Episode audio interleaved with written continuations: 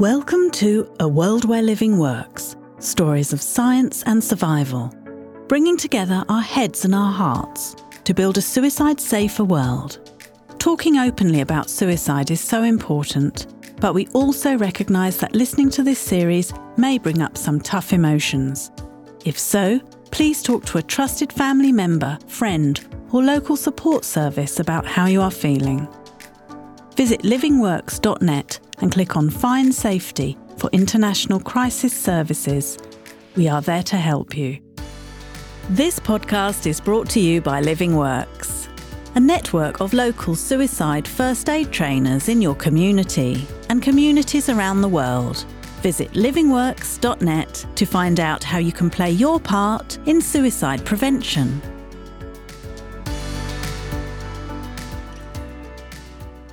You're listening to A World Where Living Works, and I'm your host, Kim Borrowdale. First of all, I'd like to acknowledge traditional owners of the beautiful lands wherever you're listening. I'd also like to acknowledge everyone out there who has been impacted by suicide, acknowledging the pain it brings to our lives and the desire to make positive change for us all to live well. Today I'm talking with Dr. Zac Seidler. Zac is a clinical psychologist, researcher, and leading men's mental health expert. He currently holds dual roles as Director of Mental Health Training at Movember and Research Fellow with Orygen at University of Melbourne. Zac has dedicated his academic and professional career towards further understanding men's mental health and masculinity. His ultimate goal is to help reduce the staggering rate of male suicide worldwide. Now, on his website, Zac says if you meet him for a beer, don't get him started on gender politics. We'll see how it goes today. Welcome, Zac. Thanks a lot, Kim it might be good to start by just giving a bit of context of when it comes to men and, and suicide, what the latest research says or why there's such a worrying number of men dying by suicide. I guess there are two questions. I'll start with where we're at when it comes to male suicide in this country specifically. Uh, you know, a fortnight ago, we went from the data showing us that for the past couple of years, we've been losing six men a day to suicide in, in Australia. And now, as of two weeks ago, it's now seven. So we had 2,502 men take their lives in 2019, which is the highest it's been in a decade. And this is despite the fact I've, I've been around the traps for a couple of years now and seeing the huge boom in this discussion the fact that I can get op-eds into major newspapers, the fact that I can, you know, show up at corporate events and talk about male suicide shows how much progress we've made here. Huge, great strides. But for some reason, it is taking quite a while to filter into the community. And um, it also shows the bounds of awareness and how awareness campaigns on their own are potentially useless, really, and that we're well past that now. We needed that in the early 2000s. And I think Australia did very well, but we have a long way to go now when it comes to service delivery, listening and hearing and responding to men. So, yes, 75% of 76, I think, in 2019 of the suicides in Australia were men. Zac, is that fairly consistent with other countries around the world, isn't it? Which is intriguing. You look at any Western nation and it's pretty similar percentage here or there. So it's very interesting to consider how this same set of circumstances can lead to really similar data in, in very different countries. So I think that that is the reason that there's been a lot of interest. Uh, it's also that, as I said, this ripple effect that we talk about when you're losing that many men and it's continuing to increase is, is really getting to communities. It's really triggering a lot of people into action. And, you know, I get drowned in emails left, right, and center with people asking what they can do, how they can help. But sadly, for some reason, it takes a crisis people to start to respond. It takes it takes a death in the community or family, and I'm hoping that we can get to the point where people will listen. Not only if you have lived experience, but if you just want to get this shit going. Yeah. How do you get to the people who've never heard the phrase lived experience? They're just living their life. Exactly. So I've read a few things and heard a few statistics on the news and other sources about how men and help seeking. So you always see these things, and I don't want to generalize too much, but that women are more likely to ask for help or use a helpline or go to their GP if they're struggling with their mental health or to ask about someone else's mental health and what they can do. So, what can you tell us about men and their help seeking style? Sure. So, as, you said, it's hard to not generalize, especially when we often turn gender into a binary. It means that you've got, or a dichotomy even. It's like women are like this and men are like this, and that's how it's going to be. I do within men research. I try to really stay away from sex or gender differences work because it's a cul de sac. And all it does is goes, oh, there's a difference. And we just continue to perpetuate that as if it means anything to anybody. It seems to be of interest to the media for some reason, but I, I much prefer to, to show that there is huge diversity within men, you know, whether it be age groups or ethnicities or sexualities. There's a lot going on there. But on the whole, yes, we can fundamentally say that men are about a third as less likely to seek help uh, for mental health conditions specifically used to be around half, so we're making progress there compared to women. But the thing to note really is that more men are seeking help than ever before. We've had about a 10 to 15% increase in the number of men seeking help for mental health concerns in the past decade. Movember, Are You OK, Headspace, all of these, Beyond Blue especially, have done great work in promoting help seeking as as something that is hopefully fundamentally masculine. It's something, you know, looking after yourself should be a masculine trait. But again, there's a lot of, of self reliance, of stoicism, of desire for control, uh, which men are not necessarily willing to give up, which is potentially limiting their help seeking. But I think we need to remember on the flip side that you can't just blame men for not seeking help. There's a reason that they're not seeking help. And the reason, in my eyes, is because services are not catering to their needs, are not responding to what they want. If you offer them something that works, Movember has thankfully created out of nothing a movement that speaks to men. And if I look at the whole mental health system, there's very few occasions where I can find that. Therapy has been largely feminized over time. Verbal communication and vulnerability and talking about emotions has been deemed a female thing to do for some reason. And so men are ostracized and they walk into my therapy setting and they go, This isn't for me. This wasn't made for me. This is foreign and I don't belong here. And what we need to do is adapt our ways of working and go, Hey guys, you're welcome here. You belong here and we'll do it your way. You said that over the past decade, help seeking's increased.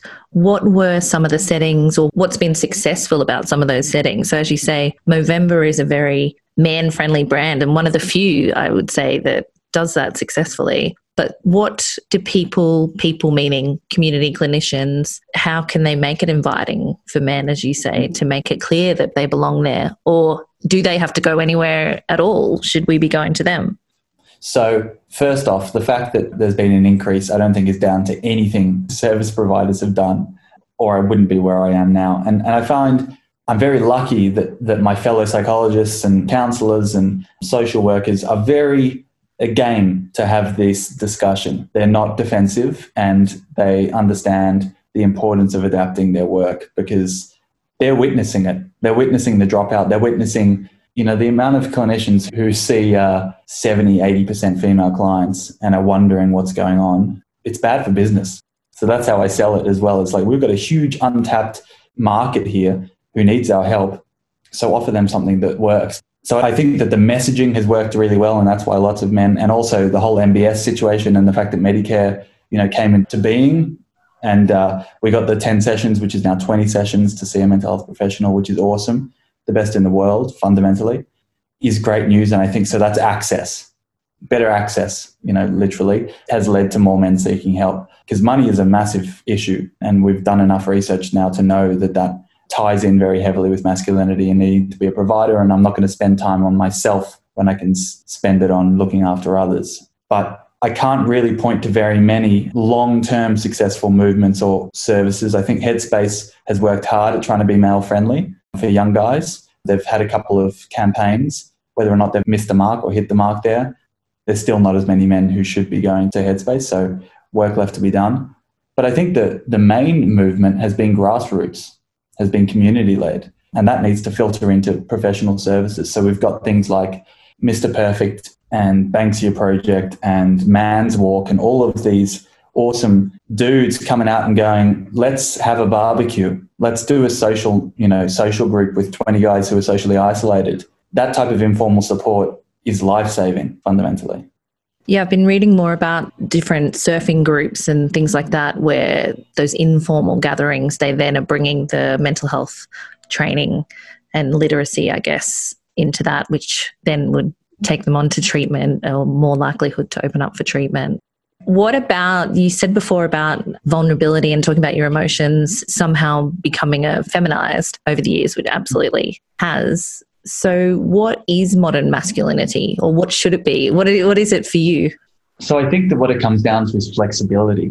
That's always been my my mantra when it comes to this stuff. I don't want a male firefighter to suddenly start talking about vulnerability when he's in the middle of a fire. It's not the time or place. It's after when he comes out, when he tries to deal with the trauma of what he's just seen, rather than bottling it up for months at a time. It's a matter of going, there's a time and a place for everything. Stoicism, self reliance, independence are awesome. They are really useful to you sometimes, and they are really harmful to you at others. In saying that, there's plenty of things about traditional masculinity, which I'm happy to just get rid of, like misogyny, power over women, you know, just all of these these ideas of the fact that you need to maintain a sense of, of control over others, I think is problematic. Homophobia is really, really a very strong, ingrained traditional norm when it comes to masculinity, and we need to be done with that, I think. But what we're moving towards is understanding that when I'm in therapy with someone and they tell me they're an impulsive, risk taking type person, I'm like, all right, sweet, let's use that to our advantage. You don't want to be here, take a risk on me. Yeah. You don't want to do this task when you go home, if it's exposure, if you've got anxiety, for instance, take a risk, give it a go. Leverage masculinity to our advantage. So modern masculinity is is not doing away with the old. It's about opening it up. It's about allowing in more options, more diversity, more you know ways of being and relating because men have the capacity for greatness when it comes to this stuff. And uh, just letting go of that belief that they have to try to achieve something which is fundamentally unattainable. You know, there's this great quote by a guy called Joseph Vandello who came up with this theory called precarious manhood and masculinity, where he said that masculinity is hard won and easily lost.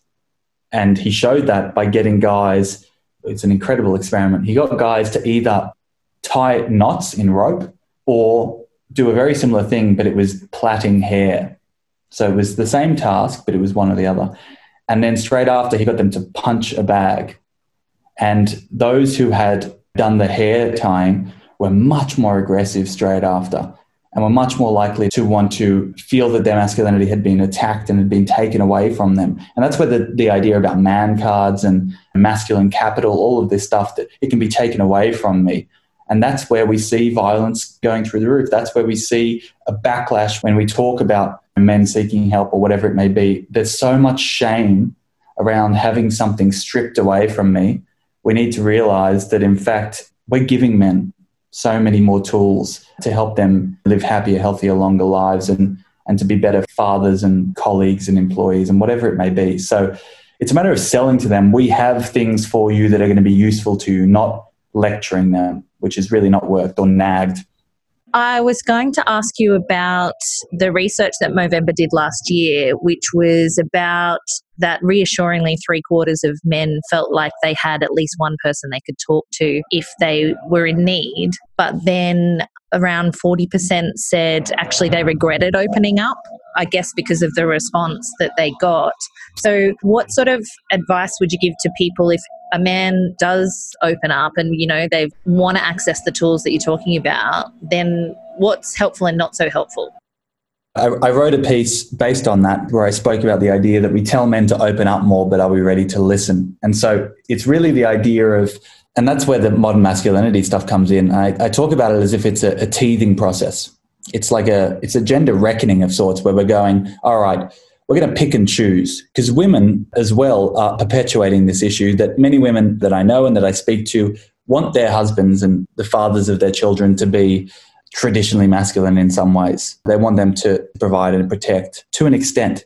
And then they also want them to be vulnerable and emotional with the children. And it's like, it's very difficult to deal with that mixed messaging. And I think men are trying to find their way through that.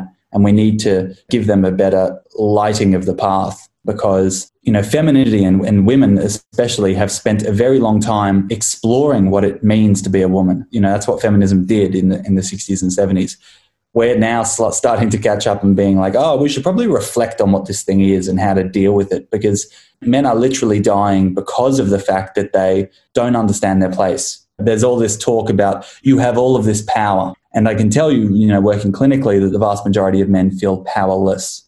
And so, regardless of the reality, you know, which is that they have largely more opportunities than women very often, they don't feel that way. And that is fair and needs to be understood and heard by all of us. But when it comes to having a, a guy in front of you who's taken the steps to, to open up, there's a lot of belief that we need to like jump on and provide solutions immediately. And that's just not the case. And there's also that trope that men just want practical outcomes. It's not true. And if anything, that requires asking the man if that's what he wants and knowing your bounds, if you're not a clinician, especially in trying to suddenly fix the problem. You can't do that. And sometimes these guys just need to get it out. There just needs to be a rant. So I spend a lot of my days training clinicians about how to respond to anger, for instance, and the fact that it's a condoned emotion for many men, and, and we need to be able to sit with it within the bounds of safety, obviously, but stop trying to dig beneath it. Stop trying to work out what's going on here. He can just be angry, and you'll get to the emotion eventually. He'll tell you what's going on, but just let him let him go for a bit. But it really comes down to providing men with the time and place that's appropriate. Everyone goes to me, How do I have a mental health conversation with my mate? And I say, Don't have a conversation. Just just chat with him, you know, get to a place where he feels comfortable to eventually deal with whatever the issue is, but don't sit him down like it's an intervention. If you're playing with a ball in the park or you're this shoulder to shoulder activity, which we talk about a lot at Movember, which often, you know, especially for young guys, is much more comfortable than face to face whether it's pool, ping pong, the pub, whatever it is, allow them to just talk normally, talk to them as you do with banter, but don't be afraid to push through some of that discomfort. And when I say, you know, have these conversations, I always start by going, don't say, how are you doing? Or are you okay? Because you're going to get a grunt.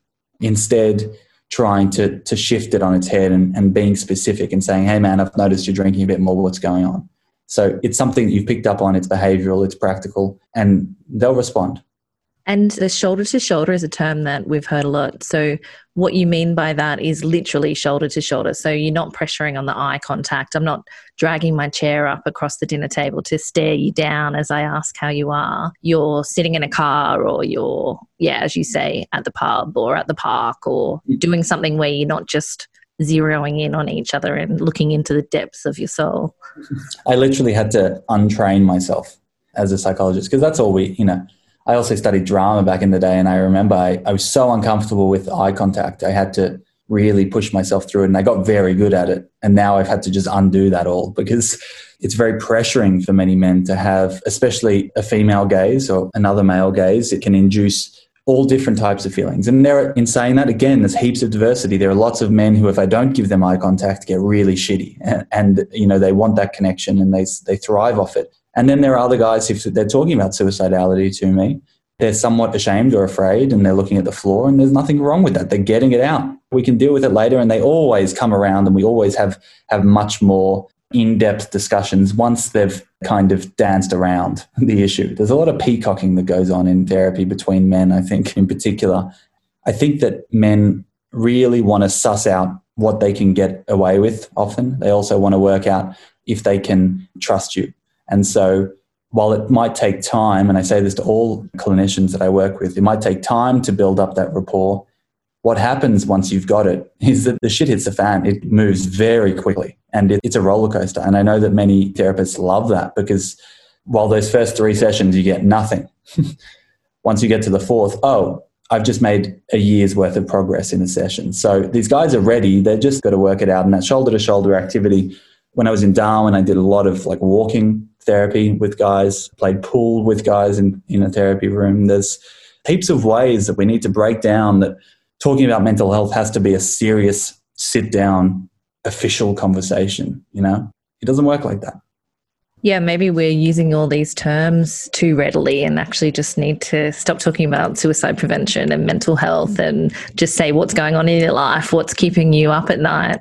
They shouldn't be separated. It's really weird. And I think we're hopefully now, especially, the whole of 2020, everyone's so much more willing to talk about what's happening in their life. And it's blurred between what is mental health and mental illness. We've got a very clear understanding that there's no tipping point necessarily. There's just days or minutes where you just jump between them, and there's nothing wrong with that. I think that the notion that it's more normal than not to experience depressive symptoms, anxiety, whatever it may be, that is that is humanity. So it's not it's not something to shy away from anymore. Absolutely. Have you noticed a um, increase in telehealth with all the COVID move to Zoom and things like that? Have you seen people more willing to do that? again, there's a huge stereotype that I don't know where it started. It kind of links in very heavily with these ideas around masculinity, but there was always been the stereotype that men love phone and you know telehealth type stuff and they love being at a distance it's confidential it's much more comfortable for them and we know from lifeline data that men just don't call you know in comparison to women so call bullshit on that from the outset the other thing, what I've found is that I, have had a lot of guys who are very comfortable and very happy with telehealth. There are some very key benefits, which is that they can do it from work. Often, if they happen to be at work, they can do it out of hours. It's great for me. I don't really feel that the connection is sullied in any way. I think that the first five minutes might be weird and then you just forget. But I think that we need to do more research in understanding what men want and giving them more options. If some of them really like telehealth, then that, that option needs to be readily available to them. And I think regional and rural guys, especially, I've worked in rural settings and there's one psych for 150,000 people. It's like, what is happening here? So some are really into it, some might not be. Again, just the same as, as women, but just having the option is great now. And the fact that we progressed this so quickly in Australia, the fact that I've now got rebates for it, no complaints at all when it comes to that. Yeah, that's amazing. I guess that's similar to what you were saying about that your research is focused on men or looking with a with a male lens, but there's such diversity in that. But having the accessibility and the availability of the different options, because even the shoulder to shoulder stuff, some people would be dead against walking and would open up over a game pool, but not everyone yeah, that hate sport and that love gaming. The idea that men like cars and girls and it's just like stop it, just call it a day on that. Because the more we perpetuate that, the more that men believe that that is the case. And well, that's what they should be. Exactly, and that's that's where we're finding the most problematic behavior is that men don't believe in this stuff. They don't believe that they should make more money or have better jobs than women or whatever it may be. You know that they're that straight men are better than gay men there's just a pressure. There's a pressure. It's not a belief, there's a pressure. And so you'll find the vast majority of guys understand that this isn't the case, but they still go, but someone's telling me, someone's whispering in my ear constantly that this is the case. And the media and family units and schools have a huge responsibility to not perpetuate the issue, but to purposefully undo it by promoting positive education and, and making it very clear what men can and should be. And what about creating safe spaces for men to do that? So I'm thinking specifically for all of our listeners who are Living Works trainers around the world. So, what works in terms of peer support environments? Do you see more success with education if it's men teaching men, for example? What are some safe spaces for men to learn more and feel comfortable about that? Well, all I can do is draw on what I know and the programs that I know work. And I think mates in construction, for instance, you know, to, to all of our international viewers. It's it's a very Australian based idea, but it's not not hard to see how it could be replicated elsewhere. In the um, states now too, I think in California. Yeah. Awesome, that's great news. And I think it's best to start in high risk groups, and that's why it's mates in construction, mates in mining, those types of industries where male suicide is way too high. So I really like their approach. I think that leaning on one another and improving social support and, and very clearly having not just lip service within the organization, but active, consistent support is really great. And having your superiors keyed in and socially modeling this stuff is everything. We've also got, you know, things like Tomorrow Man and Man Cave in Australia, and I know there are plenty in the States and in the UK and in Ireland around um, going into schools and teaching men about masculinity and mental health and what it looks like. They're successful, but there's a hell of a lot of work that has to be done there when there are social pressures and identity formation and all of that going on. They're led by by men mostly. And I think going into sporting communities as well is very useful there. But, you know, female role models have a huge ability to change the game here. I think that, especially at all boys' schools, for instance, boys don't have any understanding of, of what women are, or, or, you know, they've got teachers to an extent, and that's where the role modeling can come into play. But it's a non intimate, non sexualized relationship built on respect, which I think is really, really useful there. Safe spaces, full stop, should be built into all of those organizations and institutions that exist. You know, you look at politics in Australia and it's just like there's no ability for anyone to gain support until they need to go and leave. That's mm. exactly what happened here. You know, we've got so many people who just go, I can't do it anymore. It's like there must have been an earliest point where we could have given you the support you needed. But no, you need to work, you know, 20 hours a day. That's just how it's going to be. Rites of passage need to end. The idea that you need to just live up to a certain standard, you need to slay yourself for work and you need to give up everything for your family. Um, we need to shift that on its head and realize that if you look after yourself, that is doing a good job. That is being a good father. Because longevity and reducing that six year gap in life expectancy between men and women will make everyone a lot happier, I think. Exactly. What are you most hopeful about when it comes to suicide prevention in men? I'm very hopeful. And we are we are making such strides, but there are so many there are so many obstacles that exist within our society. I would say that I'm most hopeful about about our youth and about our next generation. Just going and doing community events at schools and, and universities and hearing the the literacy and the awareness of these young guys, you couldn't imagine this stuff in our fathers and grandfathers. I'm hoping that the younger generation actually educates the older generation, the older generation listen. That's kind of what I'm seeing because we've got 45 to 55 year old men dying at insane rates when it comes to suicide in Australia. The proportions are, are massive. And that group, it's kind of followed them throughout time because they went through, you know, an economic recession early on when they're in their 20s trying to find jobs. And so they're the fathers now. And, and I'm hoping that their children will model up which is kind of a strange concept. But I have I have a lot of hope for you know a new generation of dads bringing boys into the world. I have endless hope for the women continuing to support men. I've, I see it left, right, and centre, and I'm hoping that that burden gets reduced over time as well because it's extremely taxing for many women, and they want to see men thrive and allowing men to to have their own self awareness capacity and reflection to do that will be great.